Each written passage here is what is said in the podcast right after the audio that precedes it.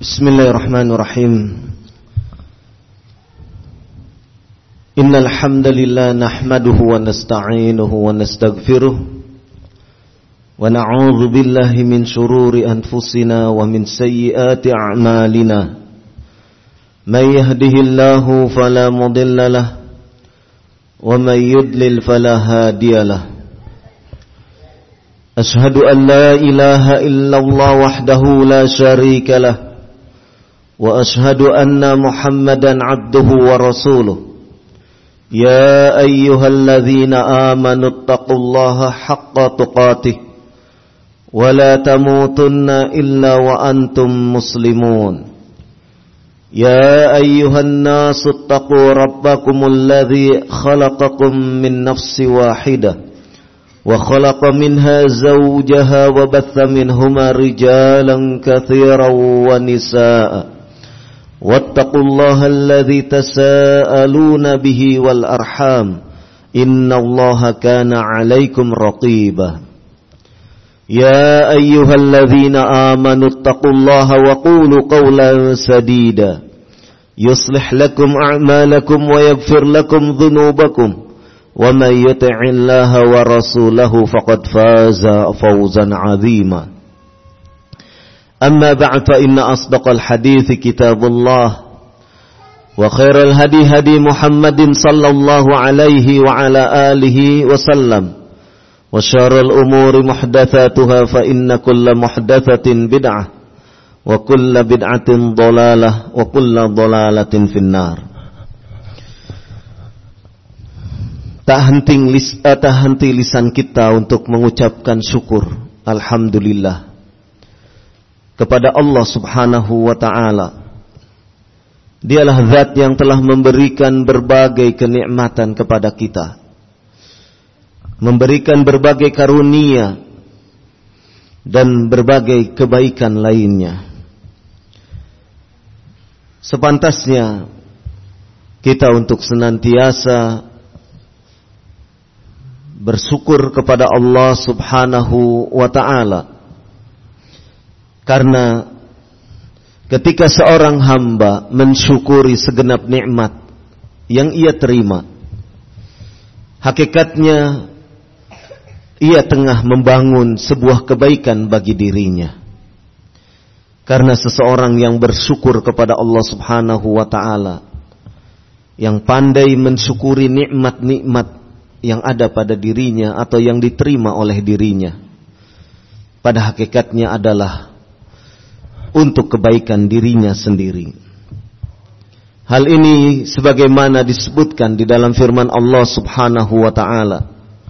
Wa idza adzana rabbukum la in syakartum la azidannakum wa la in kafartum inna azabi lasyadid. Dan ingatlah ketika Rob kalian memaklumkan jika kalian bersyukur maka niscaya aku pasti tambahkan nikmat itu bagi kalian.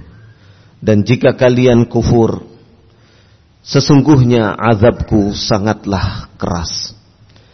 Dari ayat ini menunjukkan bahwasannya seseorang yang pandai bersyukur kepada Allah Subhanahu wa taala akan kembali kebaikan itu bagi dirinya. Kebaikan-kebaikan yang sedemikian banyak dalam bentuk ditambahkannya nikmat-nikmat oleh Allah Subhanahu wa taala akan kembali kepada dirinya. Dan sebaliknya ketika seseorang kufur terhadap nikmat yang Allah limpahkan pada dirinya, maka sikap kufur itu akan membangun dirinya ke dalam kebinasaan yaitu mendapatkan siksa Allah yang amat keras. Hal ini sebagaimana telah diberikan gambaran oleh Allah Subhanahu wa taala dengan figur seorang korun yang sedemikian banyak telah diberikan berbagai macam kenikmatan oleh Allah Subhanahu wa taala. Tetapi korun kemudian berlaku kufur nikmat mengingkari nikmat-nikmat Allah Subhanahu wa taala. Bahkan mengatakan bahwasannya apa yang ada pada dirinya, segenap harta yang ia miliki adalah karena ilmu yang ada pada dirinya, karena kepandaian yang ada pada dirinya. Maka kekufuran ini mendatangkan bala, mendatangkan bencana bagi dirinya. Allah tenggelamkan korun beserta harta kekayaannya.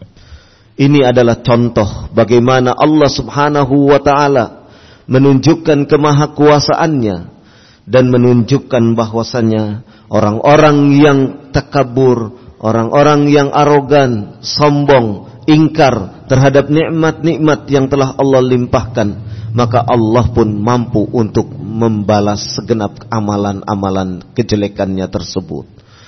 Maka sudah sepantasnya apabila kita senantiasa mensyukuri nikmat-nikmat Allah Subhanahu wa taala.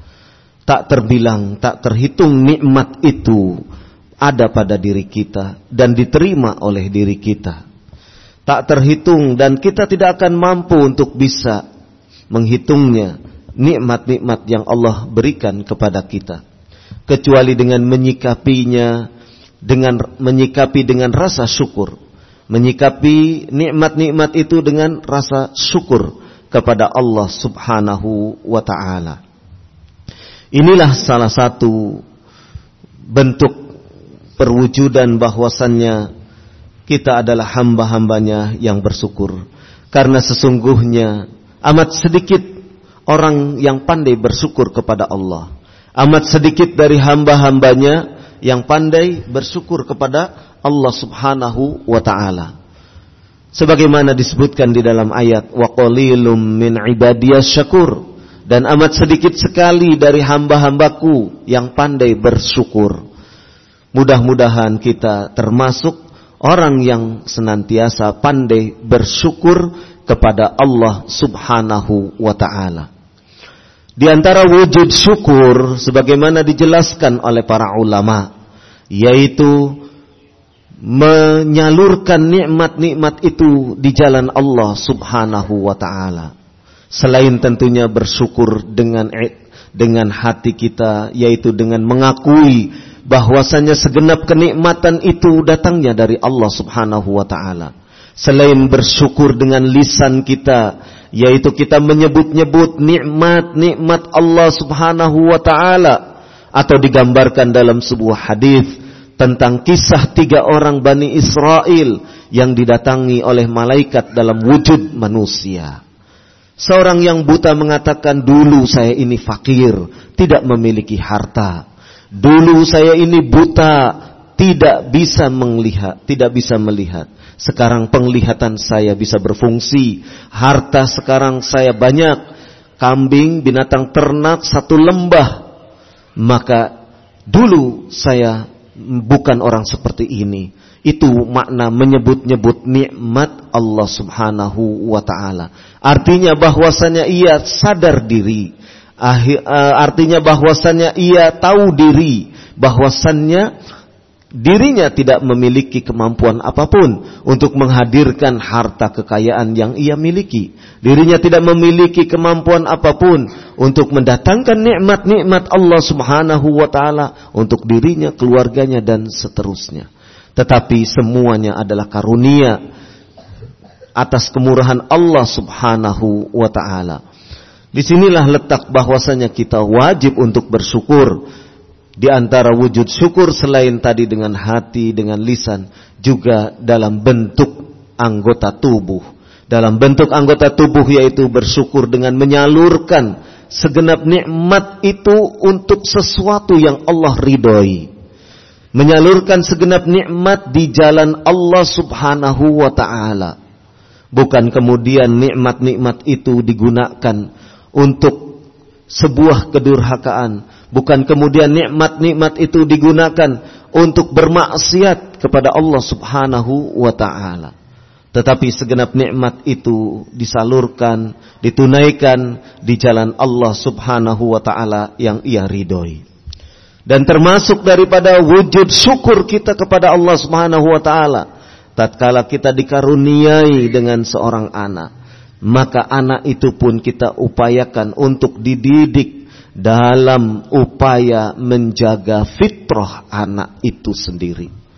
tanggung jawab mendidik anak itu terletak pada kita, orang tua. Allah Subhanahu wa taala berfirman, "Ya ayyuhalladzina amanu qu anfusakum wa ahlikum nar." Wahai orang-orang yang beriman, qu anfusikum. Qu anfusakum jagalah diri-diri kalian. Ya, wa ahlikum nar dan keluarga kalian dari siksa api neraka. Allah perintahkan kepada kita, kepada segenap pimpinan rumah tangga, untuk menjaga diri-diri mereka sendiri dan untuk menjaga keluarga mereka. Keluarga diri-diri mereka. Siapa keluarga? Istri dan anak-anak. Orang-orang yang di bawah tanggung jawabnya. Di bawah tanggung jawabnya. Dijaga dari apa? Dijaga dari jangan sampai mereka, diri mereka, dan orang-orang yang di bawah tanggung jawabnya, jangan sampai terjerumus kepada siksa api neraka. Sehingga para para ulama di antaranya Ali bin Abi Thalib radhiyallahu anhu menyebutkan bahwasanya yang dimaksud dengan ayat ya ayyuhalladzina amanu qu anfusakum wa ahlikum nara yang dimaksud dengan ayat ini adalah bagaimana orang tua mendidik mereka, mendidik orang-orang yang di bawah tanggung jawabnya, mendidik adabnya, mendidik akhlaknya, mendidik sesuatu yang menjadikan mereka baik. Ya, di atas kebaikan, di atas al khair. Nah, ketika kita mendidik anak-anak kita dengan segala keterbatasan yang kita miliki, dengan segala kekurangan yang kita miliki. Ya, banyak di antara kita yang memerlukan mitra di dalam mendidik anak. Ya. Kalau bisa dididik di rumah, masya Allah, luar biasa. Ya, anak dididik langsung oleh orang tuanya di rumah, bagus. Ya, tapi tatkala kita memiliki keterbatasan, baik keterbatasan waktu, keterbatasan ilmu, keterbatasan tenaga, ya, keterbatasan ya, materi dan lain sebagainya, maka kita memerlukan mitra untuk mendidik anak-anak kita. Siapa mitra? Ya, mitra yang kita pilih adalah mitra yang di situ mengandung al-hasanat, kebaikan-kebaikan. Al-khairat.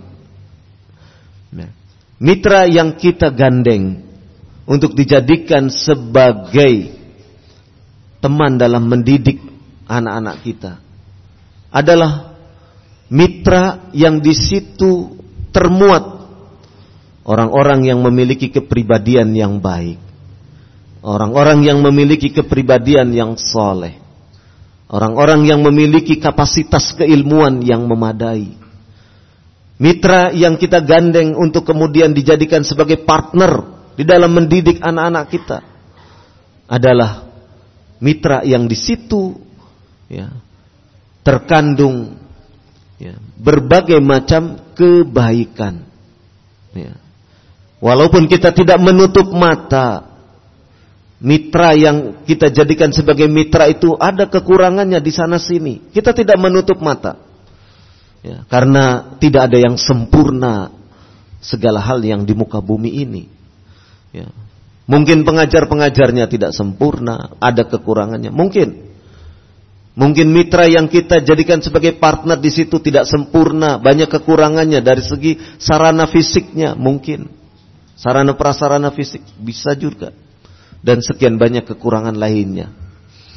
Tetapi ketika kita mencanangkan bahwasannya tujuan mendidik anak kita adalah dalam upaya untuk menjaga fitrah daripada anak itu sendiri.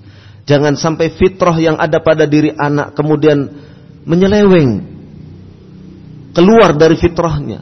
Ini yang kita khawatirkan. Ini yang kita khawatirkan. Ya.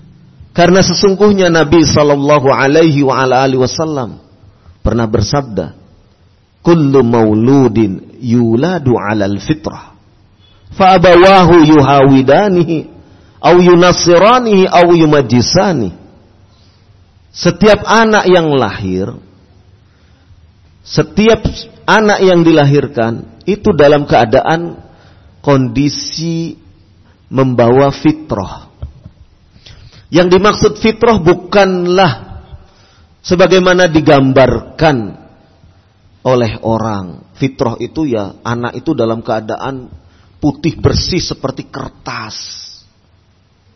Ya.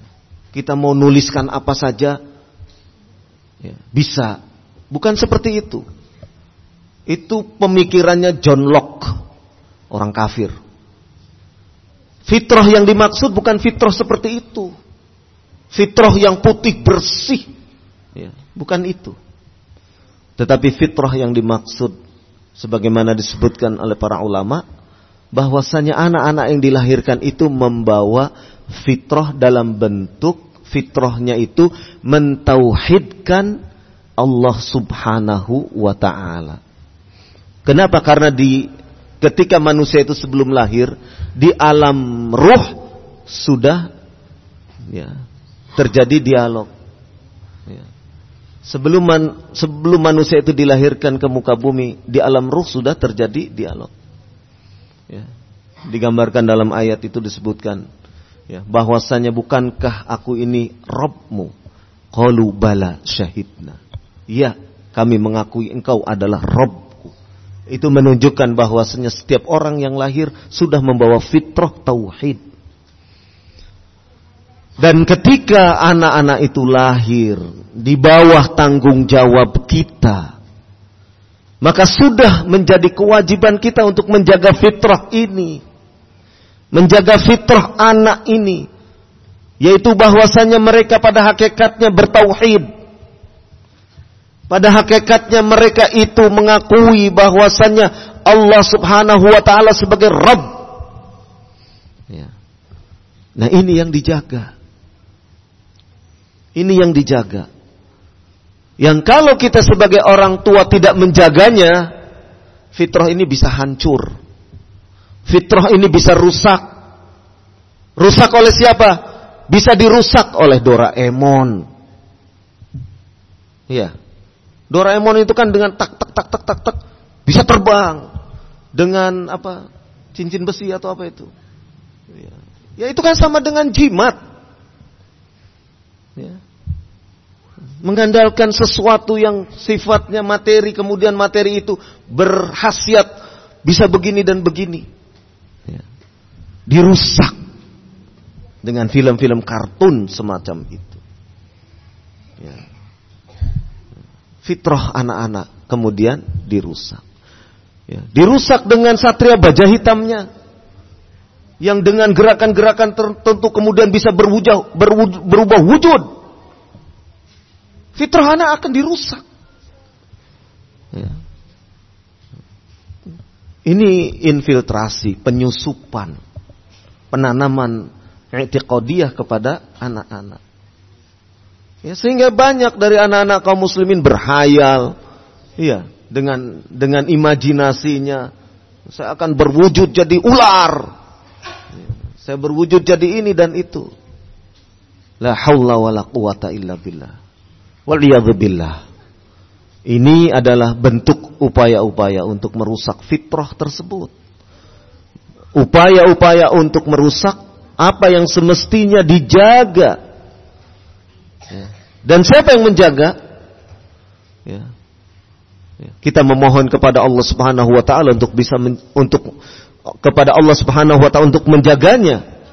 Dan kita sebisa mungkin berupaya ya, Allah yang menjaga, kemudian kita berupaya untuk ya, mengarahkan anak-anak ini sehingga kemudian fitrahnya terjaga. Dan di antara upaya kita untuk menjaga fitrah anak ini, ya, anak ini di, di ya, dititipkan di lembaga-lembaga pendidikan yang memang di situ fitrah itu dijaga. Ya, fitrah itu di, dijaga. Bukan di lembaga pendidikan yang kemudian di sana diajarkan semua agama baik. Bukan di tempat pendidikan yang mengajarkan seperti itu. Bukan di lembaga pendidikan yang kemudian mengajarkan ya, mengajarkan bahwasannya ya, Tuhan semua golongan Ya. Ya. Satu Tuhan semua golongan, satu Tuhan semua umat. Ya. Ya. Bukan bukan lembaga-lembaga pendidikan yang mengajarkan tentang liberalisme, tentang pluralisme. Ya. Bukan di lembaga-lembaga pendidikan yang kemudian anak-anak diteror dengan ide-ide pluralisme, ide-ide liberalisme, yang kemudian anak-anak tersibgoh pemikirannya, tercelup pemikirannya, ya, keluar kemudian mengatakan, ya semua agama itu mengajarkan kasih sayang, semuanya baik. Ya. Ini yang kita khawatirkan. Ya. Ini yang kita khawatirkan. Maka kita memiliki tuntunan. Anak-anak kita ya, dididik oleh orang-orang yang jelas. Ya. Karena apa? Bukan sekedar belajar matematika, bukan sekedar belajar IPA, bukan sekedar belajar ilmu biologi, tetapi kita menginginkan yang mengajari anak kita adalah orang-orang yang kita ketahui, teridentifikasi. Teridentifikasi apanya? Akidahnya lurus, manhajnya benar. Ya. Ya. Akhlaknya baik. Ya. Dan seterusnya. Teridentifikasi. Kita tidak menginginkan anak kita yang kemudian kita lahirkan, kita besarkan, kemudian dididik ya. oleh orang-orang yang pernah atau lulusan dari perguruan tinggi yang perguruan tinggi itu berlabelkan Islam, tetapi di sana markasnya kaum liberal. Ya.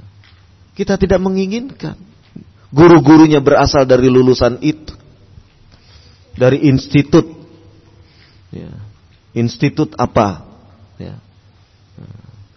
Guru-gurunya kemudian pemikirannya pemikiran liberal. Ya. Akidahnya akidah Mu'tazilah. Anak-anak kita kemudian diminta untuk menghafalkan wujud kidam baqa mukhalal fatul lil hawadithi dan seterusnya. Ya. Bukan itu. Karena ini adalah amanah. Kita diberi amanah oleh Allah subhanahu wa ta'ala. Oleh Allah subhanahu wa ta'ala kita diberi amanah. Yang kelak amanah itu akan dimintai pertanggungjawaban oleh Allah subhanahu wa ta'ala. Antum mas'ulun an ra'iyati. Kita semua ini adalah orang yang akan dimintai pertanggungjawaban oleh Allah subhanahu wa ta'ala kelak. Dikemanakan anak-anak itu dididik?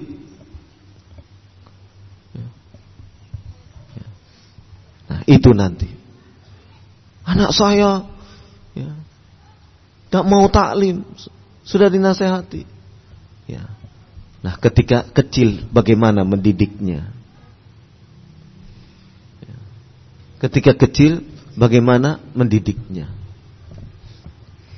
Karena itulah Masalah pendidikan bukan sekadar masalah transfer keilmuan.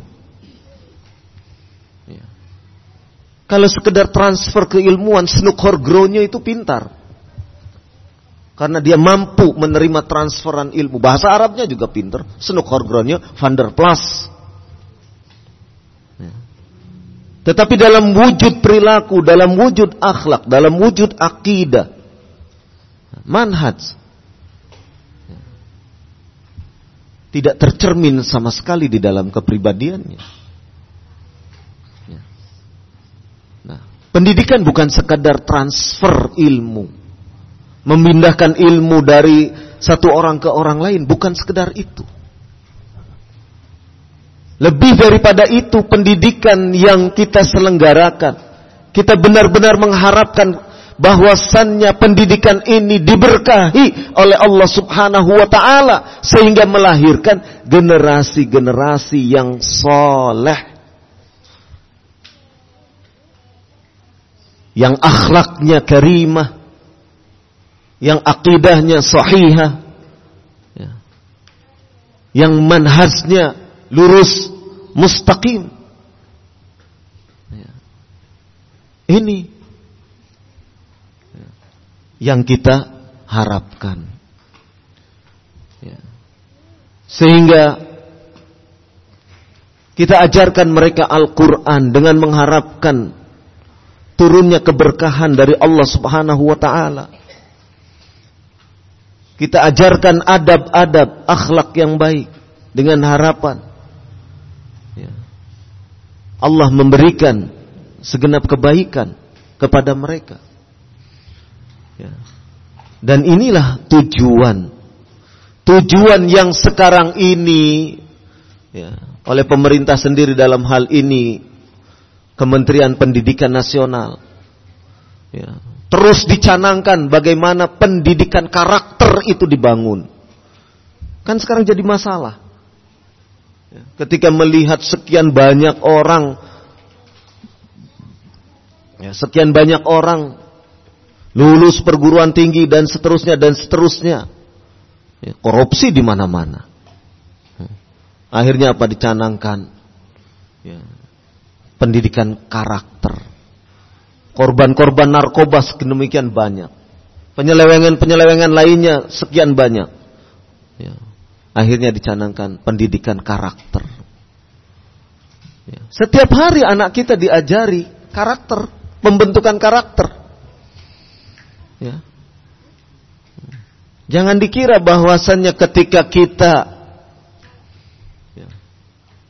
Ketika anak-anak kita diajari hafalan Quran, diajari membaca Al-Quran, itu jangan dikira itu bukan pendidikan karakter, itu pendidikan karakter yang teramat luar biasa.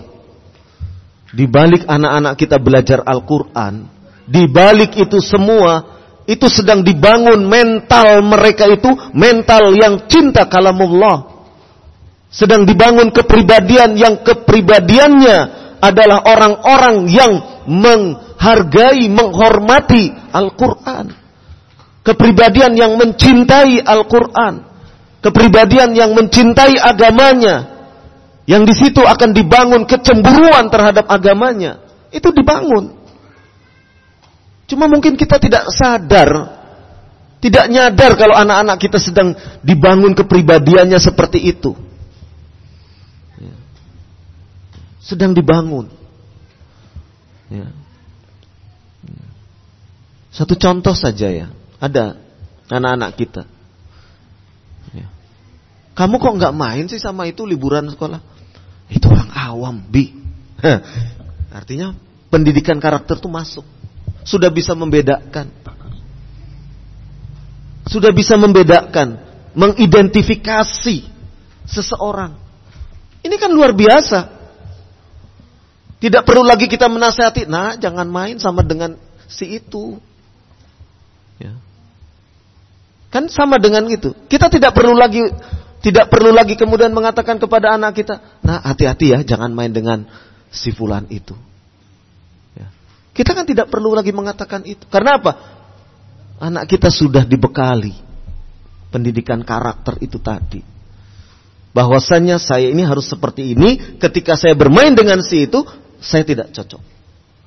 Karakternya sudah berbeda. Ini karakter. Gitu. Nah, di sini letak ya, pendidikan kita itu. Ya. Ya. Daripada kita mentahdir kan begitu. Jangan main sama itu. Tahdir kan itu namanya. Ya. Para orang tua kan sering ngajari tahdir kepada anak-anak. Cuman tidak sadar. Iya. As, jangan main sama si itu loh. Si itu suka begini-begini, omongannya kosor, omongannya kotor, jorok. Jangan main sama itu ya. Itu kan ditahdir si fulan itu yang ngomong kotor itu. Pengamalan tahdir kan sering juga sebetulnya. Cuman banyak orang yang kadang alergi dengan tahdir. Padahal mengamalkan sendiri. Nah, kembali kepada masalah anak-anak kita. Ini ya, ini yang harus kita jaga. Dengan segala kekurangan, dengan segala keterbatasan dari lembaga-lembaga pendidikan yang diselenggarakan oleh asatidah. Ya. Dari kalangan salafiyin. Dengan segala kekurangan keterbatasan yang ada. Mari kita syukuri semua. Kita dukung upaya-upaya untuk senantiasa memperbaiki ke, ke depannya. Ya, kekurangan kita tutupi.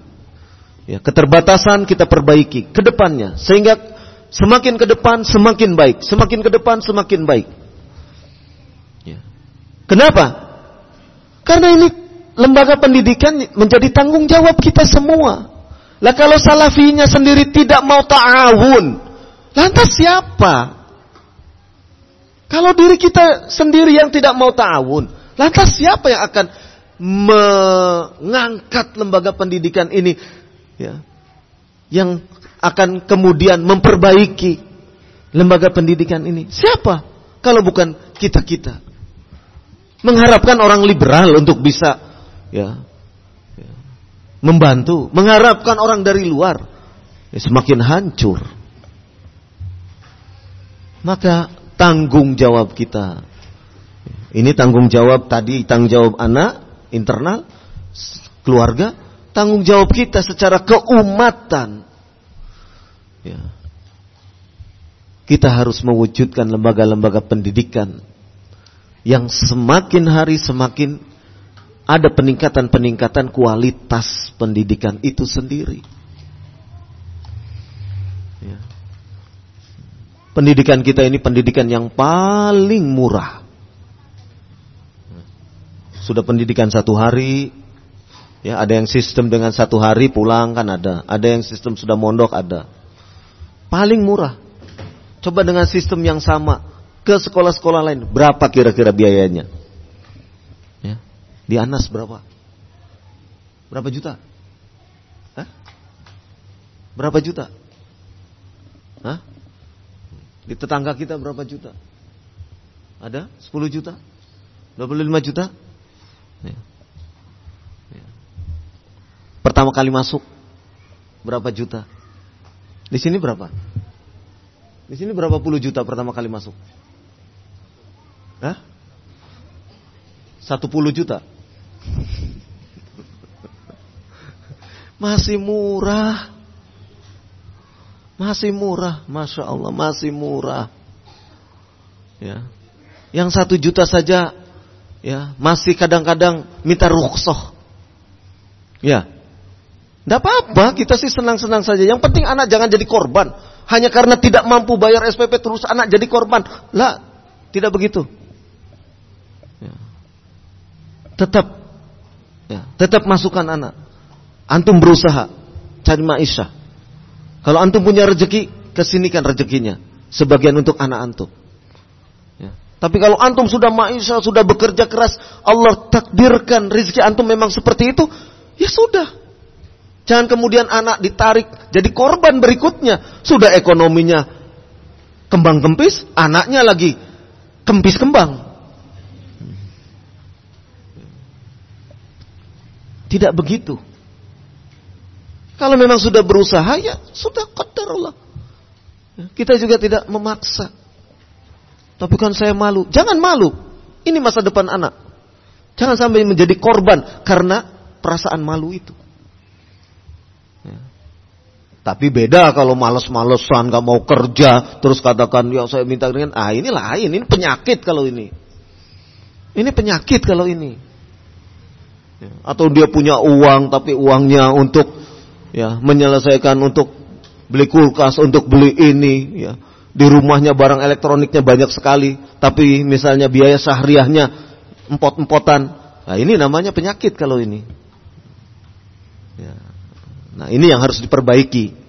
Ya. harus diperbaiki, harus dinasehati, harus disadarkan tentang pentingnya tanggung jawab ya, pendidikan anak-anak. Kita semua memiliki tanggung jawab. Ya. Ya. Nah, ini yang perlu dibangun kesadaran ini. Ya, dibangun kesadaran untuk ya, bertawun sebagaimana Allah Subhanahu wa taala memerintahkan. Wala ta'awanu wa ta'awanu 'alal birri wat taqwa wa la ta'awanu 'alal itsmi wal 'udwan. Hendaklah ya, kalian saling menolong dalam perbuatan takwa. Mewujudkan generasi yang saleh, salihah. Ini adalah perbuatan ketakwaan. Ini adalah wujud perbuatan ya, dalam perbuatan takwa. Perbuatan baik, albir, wa taqwa. Dan jangan kemudian kalian saling menolong untuk perbuatan permusuhan dan dosa. Maka Allah Subhanahu wa taala telah memerintahkan kepada kita untuk kemudian bisa ya, semaksimal mungkin ya, membantu ya, kemudian saling bergandengan tangan, ta'awun, mewujudkan lembaga pendidikan yang ke depannya lebih baik dan lebih baik lagi. Terus bertahap. Ini yang penting sekali. Adapun sekarang ada kekurangannya, ya terimalah dengan penuh keikhlasan. Walaupun tidak menutup untuk kemudian menyampaikan masukan-masukan. Ya. Jangan disalahfahami kekurangannya kita terima. Ya. Walaupun tidak menutup kemungkinan untuk kemudian memberikan masukan-masukan untuk perbaikan ke depan. Artinya diterima itu bagaimana? Kekurangan-kekurangannya diterima itu bagaimana? Ya kalau ada gurunya misalnya kurang ini, kurang itu, ya diterima. Jangan kemudian gurunya, hei kamu sini, anak saya diapakan? Nah, ini yang masalah. Kamu ini musrif. Anak berantem, dibiarkan. Nah ini. Sebentar, sebentar. Ya. Atau ada masalah anak dengan anak. Langsung ke orang tua si anaknya. Orang tuanya akhirnya bertengkar, anaknya sudah damai, orang tuanya masih musuhan. Nah. Cara-cara seperti ini, cara-cara potong kompas. Kalau ada masalah anak, sampaikan ke ya, ke musrifnya atau bahkan mungkin ke mudirnya atau bahkan ke ustadznya sampaikan. Biar diselesaikan secara internal di dalam. Mendidik anak-anak kita ini musrif, ustadznya itu sudah susah. Jangan kemudian kita patahkan semangatnya dengan kemarahan kita. Akhirnya kan musrifnya ah, sudahlah. Ngapain kita didik anak-anak ini? Oh kita dimarahi sama orang tuanya. Nah kan bahaya kalau sudah patah seperti ini. Nah, oleh karena itu kekurangan keterbatasannya kita terima dengan ikhlas, tetapi tidak menutup kemungkinan untuk menerima masukan-masukan, menyampaikan masukan-masukan dengan cara yang santun, dengan cara yang penuh adab, dengan cara yang berakhlak, menyampaikan masukan-masukan kepada ustadz, kepada musrifnya. Sehingga harmoni itu terwujud. Keharmonisan itu terwujud. Ya. Ukhwah itu tetap terjaga. Ya. Dan yang lebih daripada itu tujuan untuk memperbaiki lembaga pendidikan yang kita kelola itu bisa terlaksana secara maksimal. Dan sebenarnya banyak sekali yang perlu kita bicarakan dalam masalah pendidikan salafiyin ini. Namun pada pagi hari ini saya cukupkan sampai di sini. Ya, nanti belum bagi rapot, belum apa dan lain sebagainya. Ya, mudah-mudahan sedikit apa yang saya sampaikan bisa menjadi bahan untuk pencerahan, bahan untuk motivasi, dorongan demi perbaikan ke depan yang lebih baik lagi. Ya. Di mana pun juga lembaga pendidikan yang dikelola oleh salafiyin banyak. Kita tidak menutup mata. Banyak kekurangan. Banyak keterbatasan. Tetapi ya, dengan segenap keterbatasan dan kekurangan tersebut bukan lantas kemudian kita mundur dan kita tidak melaksanakan pendidikan-pendidikan untuk anak-anak salafiyin.